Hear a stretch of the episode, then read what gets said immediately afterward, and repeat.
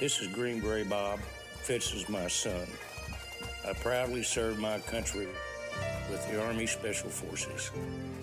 We live in a land of the free because of our brave men and women, past and present. This is our troop salute.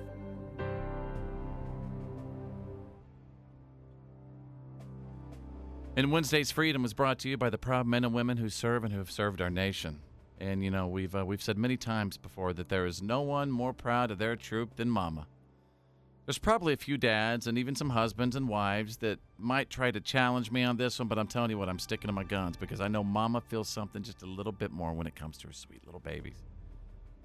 I remember seeing this meme recently, uh, and it said like a, a military mother will always see her growing up soldier as that little five year old kid, you know, or that little five year old girl, or.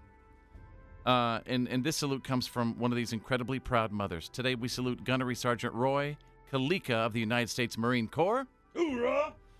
Roy's mom, Sandy Calica, wrote in to tell me that she's beyond proud of her Marine. And this month marks 19 years that Gunny Calica has been in the Corps.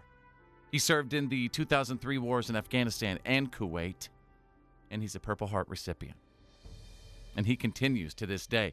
Outside of his service, Roy has made his mama so proud by just being a wonderful husband and a, a, a wonderful father to three beautiful boys.